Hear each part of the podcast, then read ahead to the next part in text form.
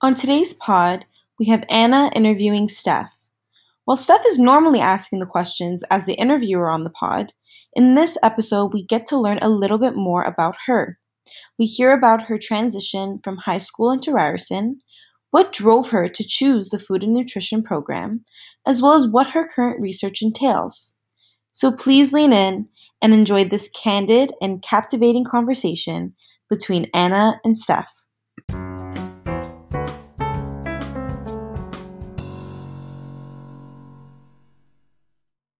Hi, everyone. Welcome back to the podcast. We're going to be interviewing Steph Davies today. She's doing her undergraduate degree at Ryerson for food and nutrition. Hi. Hi. Thank you for doing this with me. This should be fun. Tell me a little bit about you more. So you're starting from high school into Ryerson, maybe that transition and how you chose Ryerson and food and nutrition program.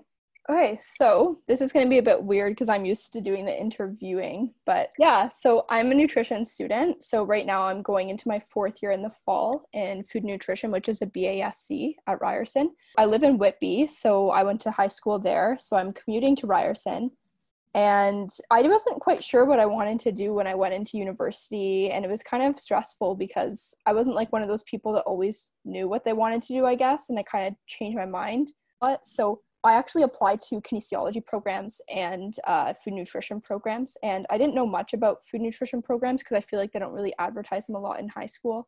So obviously when I toured the universities and stuff, I learned a lot, and for some reason I just really liked Ryerson, and my sister went to Ryerson, so I think that was like a big factor as well. And then the last day that you could decide for your university program, I chose food nutrition, and I just never looked back. So I was just really happy about my choice. Oh, that's great. How did you choose kinesiology and food and nutrition to begin with? What made you kind of, I guess, narrow it down from the beginning to there? So, like I said, I wasn't quite sure what I wanted to do. So when I was applying to university, I just thought, okay, what do I like? And for me, I was always an athlete. So health was something that was really important to me and I really valued. I've always been very involved in nutrition and just always very mindful of it. Growing up, my mom's a personal trainer and stuff. So it was just always something that had gone on in my household, and kinesiology was really interesting to me. I had a lot of coaches that went into kin, and they were just struggling to find jobs, and they all had to complete their PhDs, and I just wasn't sure if that's something that I wanted to do. So I knew I didn't want to be a physiotherapist. So I know there's lots of other jobs, but I didn't know if that's exactly what I wanted. So I thought, okay, I'll go into nutrition. Yeah, I guess that's what kind of sports were you doing before, or still maybe you still do them? No, I actually don't really play, I guess, competitively. I play, women's league soccer now, but that's obviously done right now because of COVID. But I played competitive volleyball for, almost 6 years. And then I played, competitive soccer before that as well. So I've always – and then, I obviously played a bunch of, the sports at school, basketball and stuff like that. So I've always just been, super active and stuff. That's great. I'm not that person, but that's awesome that you were so involved in every sport. Yeah, and I actually really enjoyed math for some reason. I wasn't the best at math, but I just really I really hate writing, and I really like math because it's very definitive in the answer. It's just, this is how you get it type of thing. And I think you might have said that you're similar that way too. And I really like science. Interesting. So I am. Yeah, I really enjoyed science. So that's why when I looked into nutrition, there's actually a lot of science behind it. And you get to take anatomy, physiology, a bunch of chemistry. And I was more of a bio person, but I actually ended up really enjoying chemistry because now I'm working in a chemistry lab. So it's kind of funny. Right. Yeah. That's great. Yeah. So, obviously we are going to ask you about your role at Ryerson, and that's somewhat different now than it would have been before. And so the question asks more about your role there, but I guess tailored to what's going on in the world now. How do you feel your role is changing at Ryerson because of COVID? Yeah, so basically, like I said, I'm a nutrition student. So I was volunteering in Brian's lab last summer. And then I started working for him, and I've been in his lab the entire school year. And now I'm working for him again this summer on an undergraduate interdisciplinary research opportunity. So it's a scholarship. So I'm working for him right now from home, because normally what I do is lab work regarding malic acid as a preservative for food. And right now malic acid is derived from fossil fuels. So my job is to look into potentially deriving malic acid from natural sources such as rhubarb, which is my main focus. We've also looked at tobacco. So normally I'm doing lab work, and with like, I guess I kind of do like distillations and tests on the GCMS machine and stuff. But now that COVID has happened, I'm working from home writing a research report or like a research paper on like the literature and just stuff like that, basically a review on malic acid. So it's pretty interesting because I'm learning a lot. Like I said, I don't really like writing, but it's definitely like I'm really learning a lot, and I actually really enjoy it. Oh, that's really great.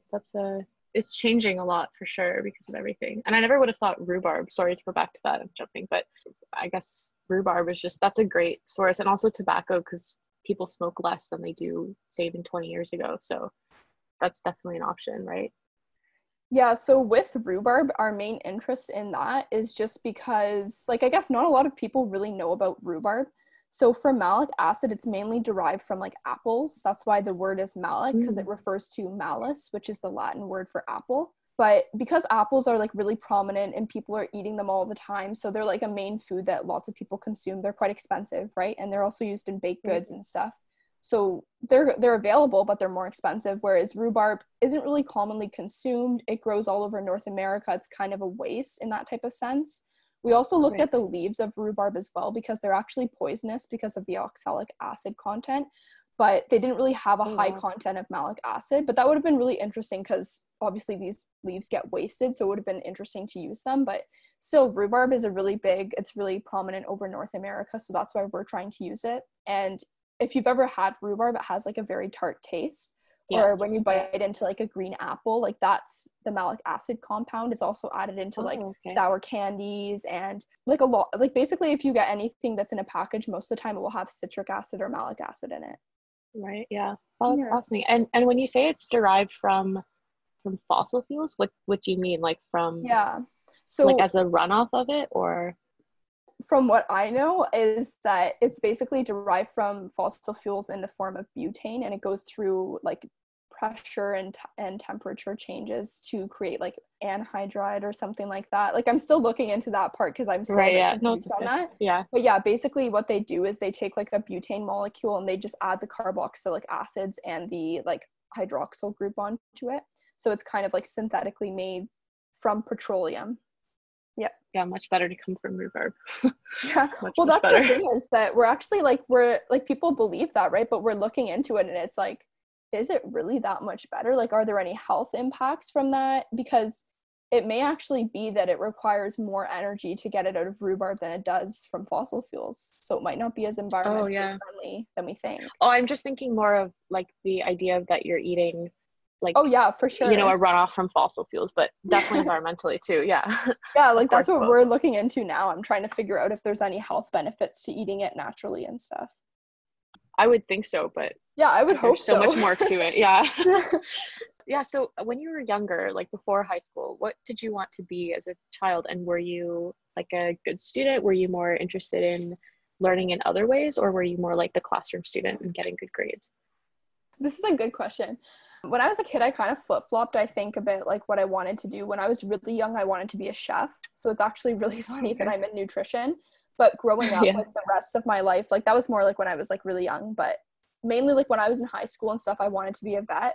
Like I really wanted to be a veterinarian just because I really, really, really love animals. And yeah. Do you have any animals? Do you have any pets? I do. Yeah. I have one dog and two cats. Awesome. Yeah. I love them so much. Yeah. It's just always something I was interested in, but I went to like my guidance counselor in high school, and basically like he was, and like this is like in grade 9 or 10, mind you, but he's basically like saying that like my marks weren't high enough and I wouldn't get into the school and stuff. So kind of like crushed my dreams, and I was just really upset about that. So I always told myself I couldn't do it. That's I would horrible. Say like in high school, it was actually really like, it was really horrible. I like cried about it. I was really upset, especially because I was so young too, like grade 9 and 10. I was like, okay, that's it. I'm going to be a vet. Yeah, I kind of wish I just went forward with it, because like in high school, I wasn't getting like 98s or anything, but I was a fairly good student. Like I got scholarships into university and stuff, and I got accepted to everywhere that I applied.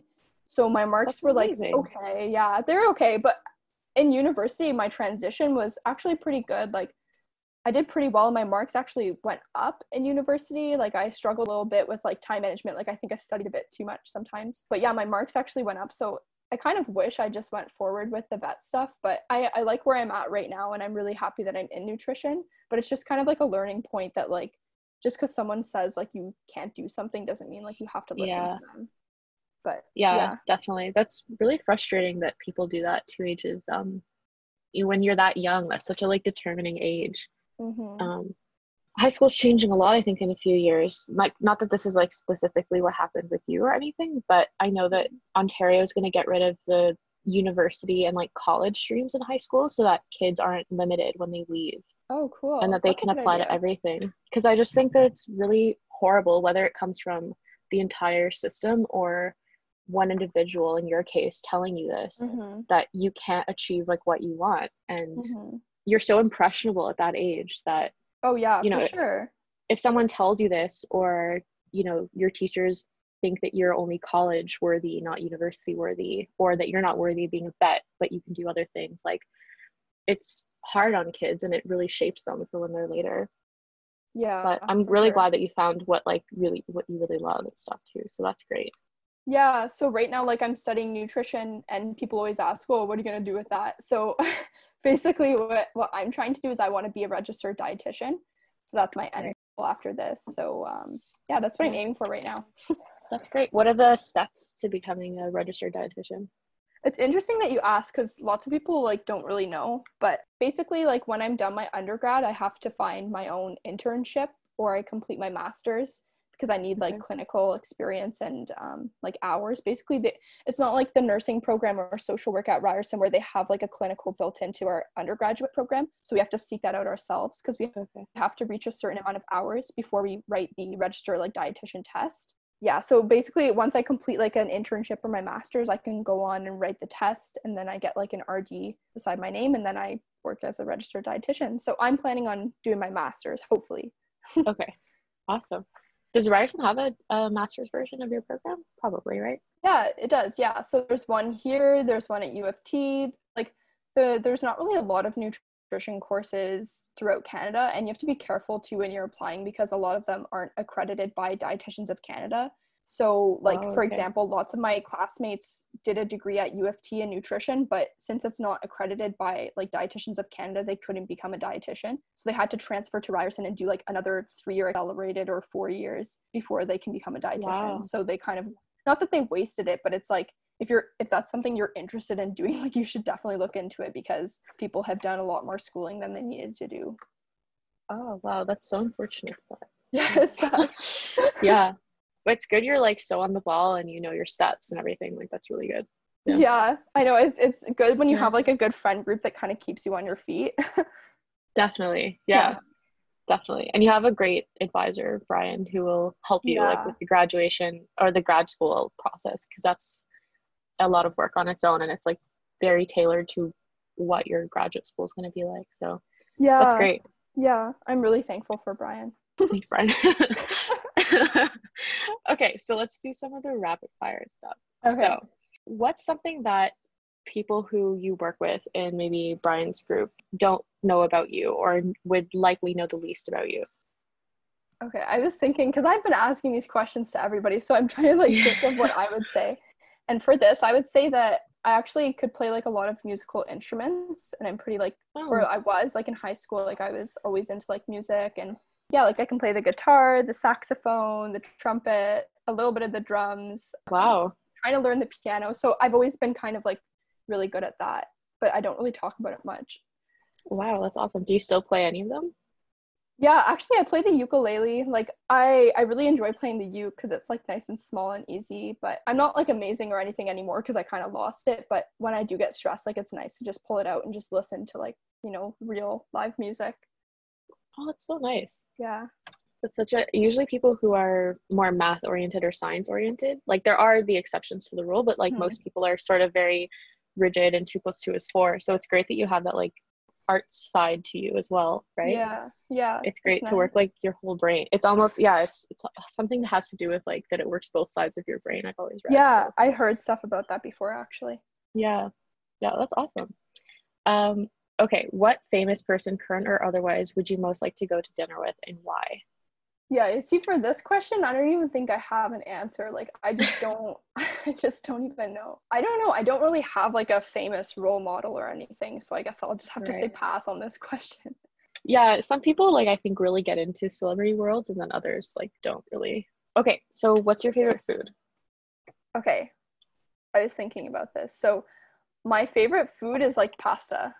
So like any type of noodle. So not just like Italian, like I like Asian noodles, like I like if they're in a dumpling, like that's basically a noodle, like anything to do with noodles, that's my favorite. I agree with you for sure. 100%. Anything with noodles. And your favorite drink to go along with that?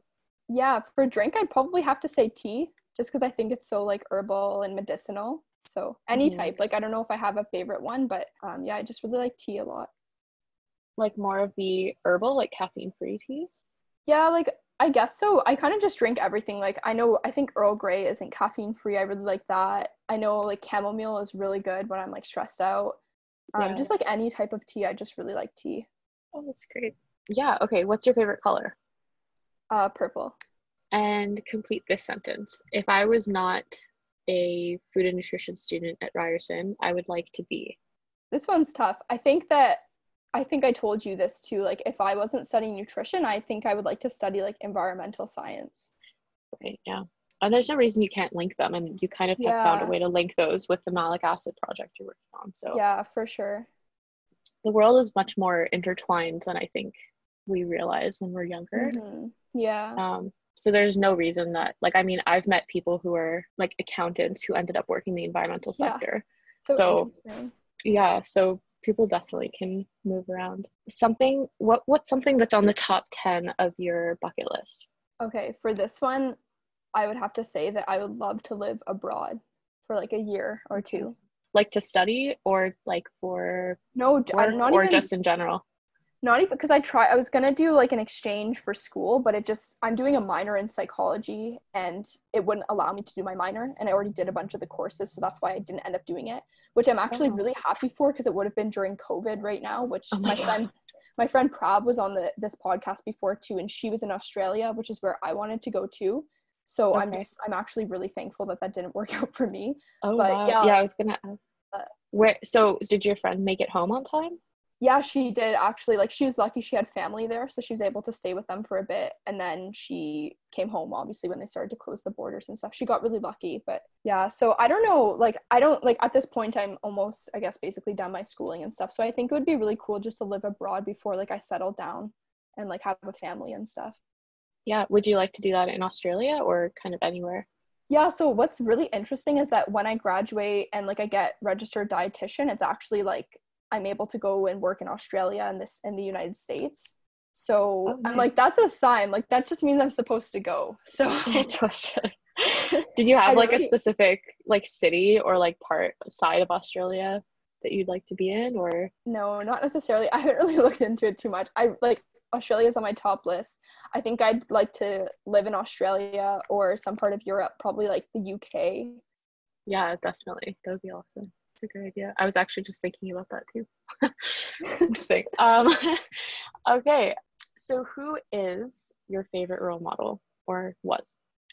This one's tough too, because I don't think like I have a favorite role model. I think growing up, like it was definitely my grandmother. She's passed away now though, so I would kind of say that it's mostly just like my family. I would say that like my sister has a really big influence on me and I really look up to her. And I would say like my partner, he really influences me a lot too. So it's just like the people in my life, I really look up to them, and each person is really good at one thing. So I'm really happy with those people that are around me. Yeah, that's great. It's important to be around like people who align with your morals and ethics and bring you up, right? That's great. Mm-hmm. Yeah.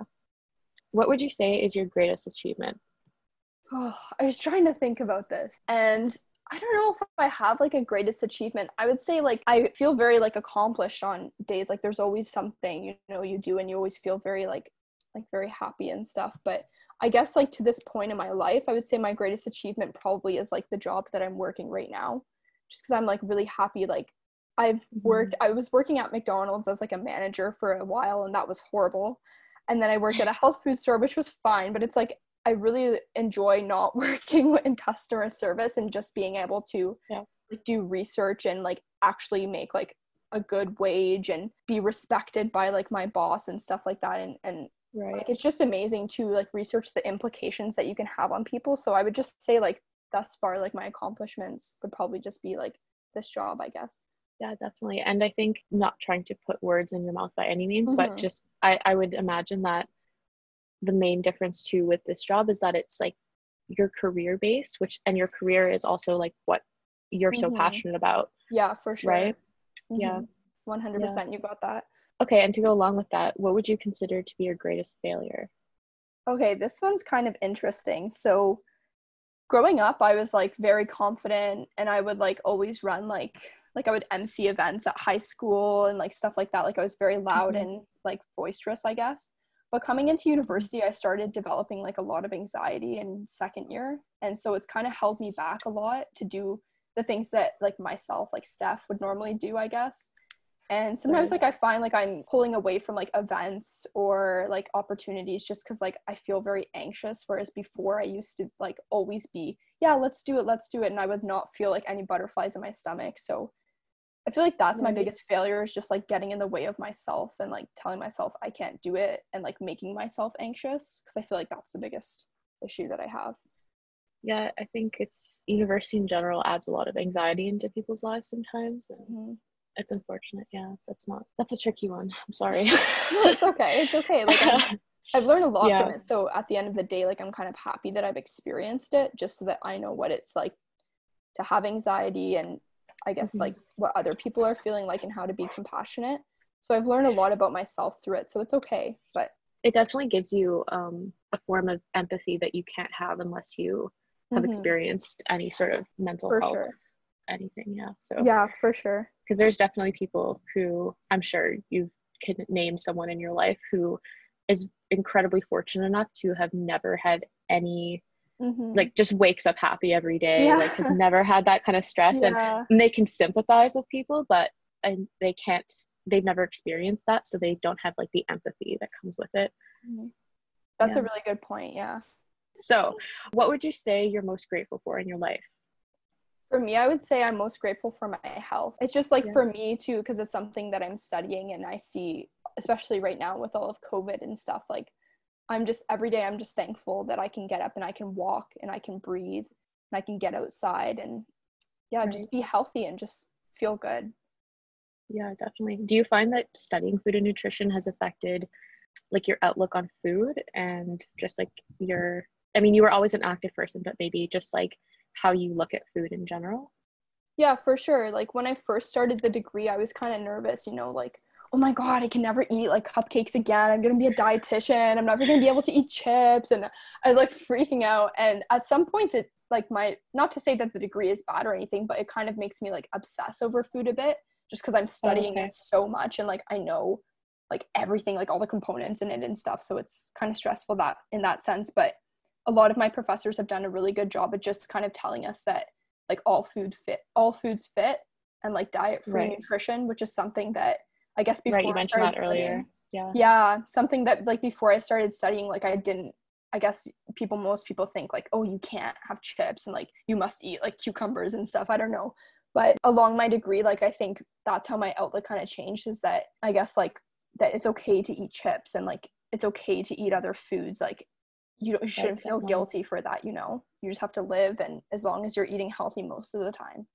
Yeah, I would imagine like knowing so much in depth about because you study it at such a molecular level too, from my understanding, mm-hmm. that it's definitely can be overwhelming for sure, I feel, for mm-hmm. a lot of people, and a lot of people probably don't come to that realization on their own. No, it's kind of tough too. A lot of I don't know, I feel a lot of my friends struggle with the same thing as well, that they kind of obsess over it sometimes. You just have to take a step back and be like, okay, enough, I'm not going to think about any nutrition, I'm just going to eat this. I'm going to have that cupcake. Yeah, for sure. You definitely have to.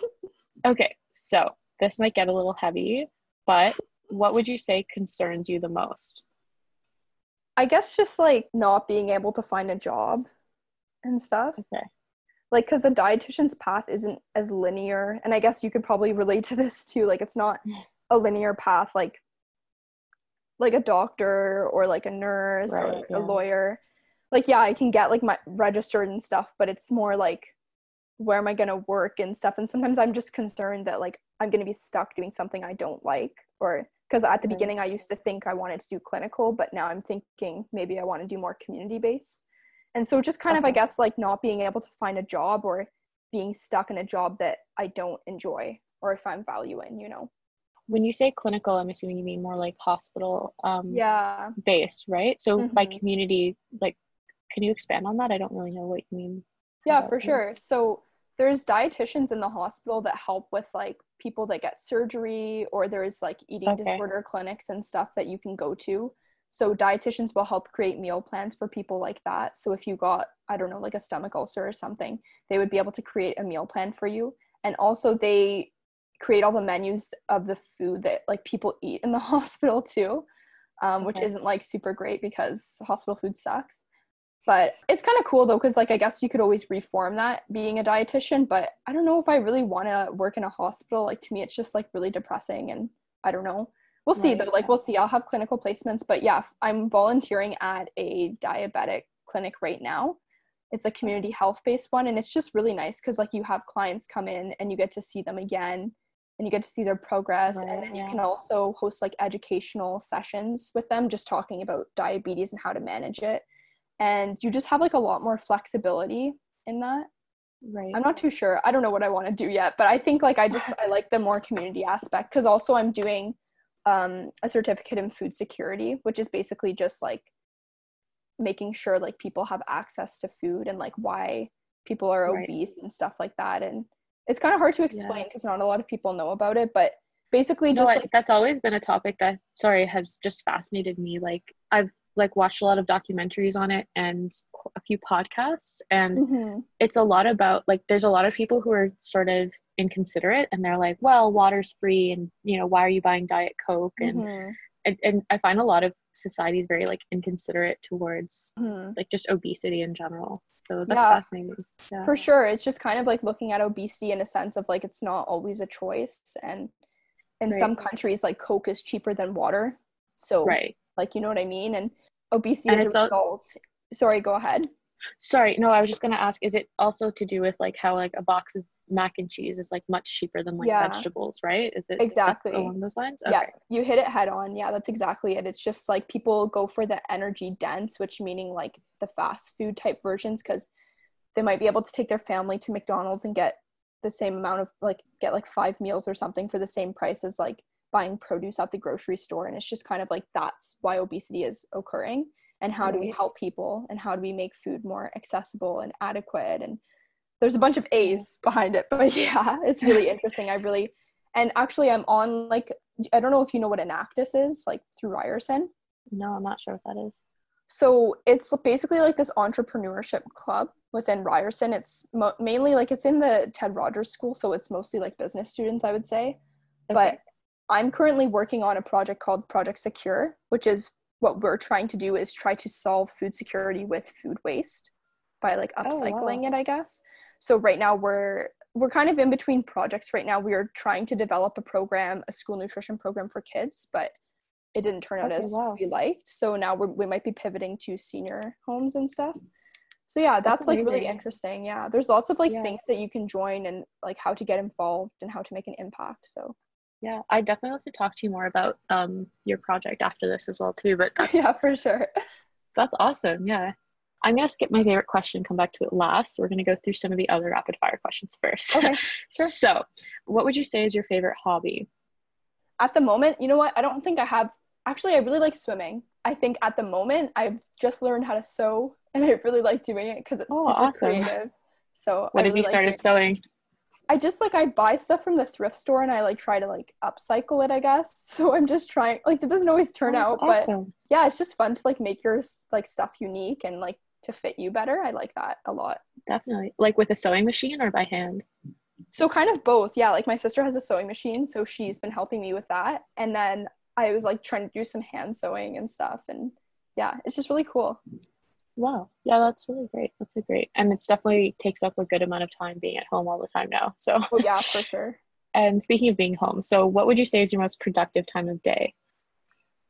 Oh, yeah, for me, I think people have heard me on this podcast before. I hate mornings so much. I don't know why. Like, I actually like mornings. Like, when I wake up, it's so nice and calm, but, like, I hate getting out of bed. I'm just the crankiest person in the morning. So I, like, always fall asleep while I'm working. So I would actually probably say, like, I like to work out in the evening. So I would probably say, like, my most productive time of day is, like, the evening or, like, the afternoon. Yeah, because I see emails from you sometimes at like 8 a.m. Yeah. And I'm like, wow, I'm not up yet. Yeah. That's just because I'm trying to be productive. Like, I make myself get up because I know, like, I'm pretty I'm pretty on top of myself, and I want to make sure that, like, I'm doing stuff. And yeah, right. So I make myself get up early, even though I know I don't like it, just because I want to get better at it. Yeah, I know. Now's the time to practice, yeah. I guess. If I didn't, I'd be sleeping until like 12 and working until 11 o'clock every night. So yeah, no, definitely. That's not ideal. Yeah. Okay. So for my favorite question, and we might've answered it already, but what would you say is your favorite spot that you would like to travel to or have traveled to? So this is tricky because it's like you said, like everywhere that you travel, it's like something different, I guess. So each spot kind of has a favorite part about it. The most like beautiful place I've traveled to is definitely like Hawaii. I haven't gone to Europe and stuff though, so I really want to go there. But overall, favorite place in the whole entire world to travel to would actually have to be like Western Canada. I have family that lives in Canmore, which is right outside of Banff. And it's just like my favorite place in the whole entire world. It's just so beautiful, and I love the mountains, and maybe it's because my family is there, but it's just like I would love to live there one day. It's just a place that I love. So Western Canada is just, it's almost unmatched to anything else in the world. It's beautiful. Yeah. But we'll see. I'm hoping to go lots of new places, so maybe that will change. Yeah, hopefully things will change soon-ish, but might have to put that on hold for a while. Oh yeah, for sure. And speaking of things being on hold because of COVID, what advice would you give your second-year self forgetting about COVID? I guess, like, for me, when I was transitioning to university, I was so concerned with, like, my marks and just getting good grades. It almost, like, consumed me. And I think that's where a lot of my anxiety came from. I would say just, like, get out there, like, get involved, which is what I'm doing now. Like, obviously, I'm on, like, lots of clubs and stuff, which is good. But I used to be like that in high school a lot, too. And I find that for me, I need that balance and I need that outlet, and I do best when I'm busy. So I think for myself, it would just be like, get out there, stop worrying so much about your grades. Like, it will all work out, and just have a good time, you know, enjoy the process. Do you find like joining more clubs and getting more involved with the university maybe helped your anxiety? Oh yeah, for sure. Like, obviously it was hard at points because I would have like attacks and stuff, but it's like, I kind of wanted to put myself through that so I could get over it. Do find that I bite off a bit more than I can chew sometimes. I do like feel very overwhelmed, but I do a lot better when I have lots of things to do versus when I'm at home. I like will just do school, and then it just kind of like I said, completely consumes me, and I'll sit at the computer for like 12 hours and I won't take a break. Whereas if I have like meetings in between, or if I have like an event or something, like I'll go to that, and then I'll be like more productive within that 1 hour that I have to study, because I know like I only have 1 hour.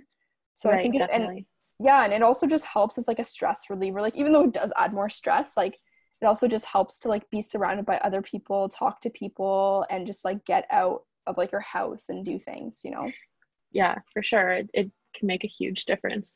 But that's an interesting point that you brought up, that getting out of your house helps you. So on that, I'd love to hear, because that's the personality that you have, how have you found dealing with COVID, being at home all the time? Like, have you found that affects you in that way? Or so I mean, it's affecting everyone, but oh yeah, for sure. No problem. Like, I've actually been very lucky in that sense. Like, I haven't been in contact with COVID. Like, my sister's a nurse, and she actually works on the COVID floor. So there's that. So she's pretty stressed out, and I guess my family was stressed out at the beginning. But yeah, I've been very lucky in a sense of like my family being safe. And some people, like, I see their parents are traveling or something. My parents were about to go on a trip, so I'm very thankful that they canceled it. Yeah, like I feel that I'm very lucky, and I feel like I said this before, but I feel like the older I got, the more introverted I'm kind of getting. So I actually enjoyed a lot like staying at home and not being like surrounded by people and stuff, especially because it was a busy time in this semester. So it was really nice just to like kind of relax a bit. but I do like really miss my friends, and sometimes like being stuck at home with your family is like, you know how it gets. Yeah, so, I know. We know. Yeah, it's been a challenge in that sense, but I'm very close with my family, so we've been doing lots of things.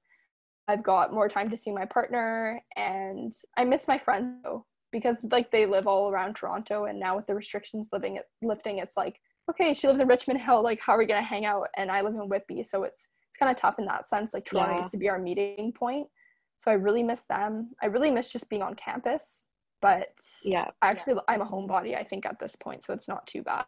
Yeah, for sure. How do you find, like you mentioned working out earlier, so do you find that gives maybe structure to your day as well? And like, do you find that doing that every day or once a week or whatever it is, do you find that helps you as well being at home?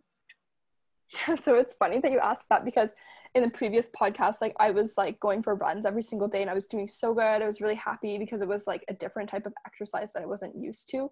I do notice that I really do miss like aggressive sports. I was saying with like Tristan and our previous like interview that like I really like hitting something and like kicking stuff, because it like allows you to get rid of aggression, which is kind of bad, but running was good in that sense because you can like, I guess, push yourself into it. But it's been so hot recently, so I went for a run the other day. It was like 40 degrees. I almost died, so I haven't really been doing good with that. So I'm just doing more like, I try like did add structure to my day when I was doing it, but now I'm kind of lacking. So the structure added to my day is mostly just like my work schedule, whereas I try to work like 8 to 4 every day. Yeah, definitely. I mean, I think the heat wave is supposed to last for at least a week in the 40s. So oh my God, it's so bad. Yeah. It's so bad. Like my mom doesn't like air, so we have no AC, and I'm literally just like, no AC in this heat? It's so bad. Like, I actually just want to cry. Like, the heat affects me so much. Like, I don't know about some people, but I like the cold. And, like, I was saying to my boyfriend, like, I'm like, I need to move, like, up north or something. Like, this is killing me. So I've had a few sleepless nights, but I've been trying to go to, like, my partner's house to work because he has AC. Yeah, I don't know. The heat wave's just killing me. I'm lucky I have a pool, so I'm able to jump in, but it's just hard to sleep. Yeah, for sure. I can imagine. Like, AC is, there's definitely times where I think people overuse it, but a heat wave is definitely not a time I would skimp out on it. I'm really sorry. No, it's okay. It's not I mean, I'm trying to think of the environment and stuff, but like, I know. I feel bad that I use one sometimes, but that's funny though that you said that you don't like heat, because I swear you traveled all over the Middle East and Africa, so I can't imagine. There's something about sitting at home though and like being in the heat versus like when you're traveling in some areas, your brain is working so hard to make sure you're getting from point A to point B and staying safe, and so in that sense I was like, not it's not the focus of your mind, you know. Yeah, that's for like, sure. Yeah, but a lot of people like enjoy lying on a beach and just doing nothing, and like I don't enjoy things like that. It's just too hot. Yeah, I'd rather just be in the ocean. Instead of like I do have my fair share of beach days, but like no, I gotta be in the water. Yeah, me too. Like just baking in the sun. I don't know how people do that.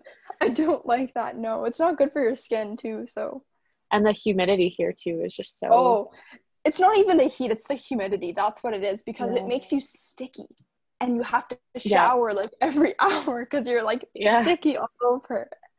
Yeah, that's I was just reading an article on CBC about how fans actually. Or I don't know if they were saying fans specifically, but wind in general in this heat doesn't actually help cool you down. So, you know what? You should send that to me so I can show my parents. Okay. So they can turn on the AC. Because I have 3 fans like going right now. I'll dig for it because it was in somewhere, but I will look for it for you. This was really fun. Yeah. I'm glad we did this. Thank you, Stephanie, for coming on. And just before we end, I'd like to hear, do you have a quote maybe that you live by, or any advice to our viewers out there?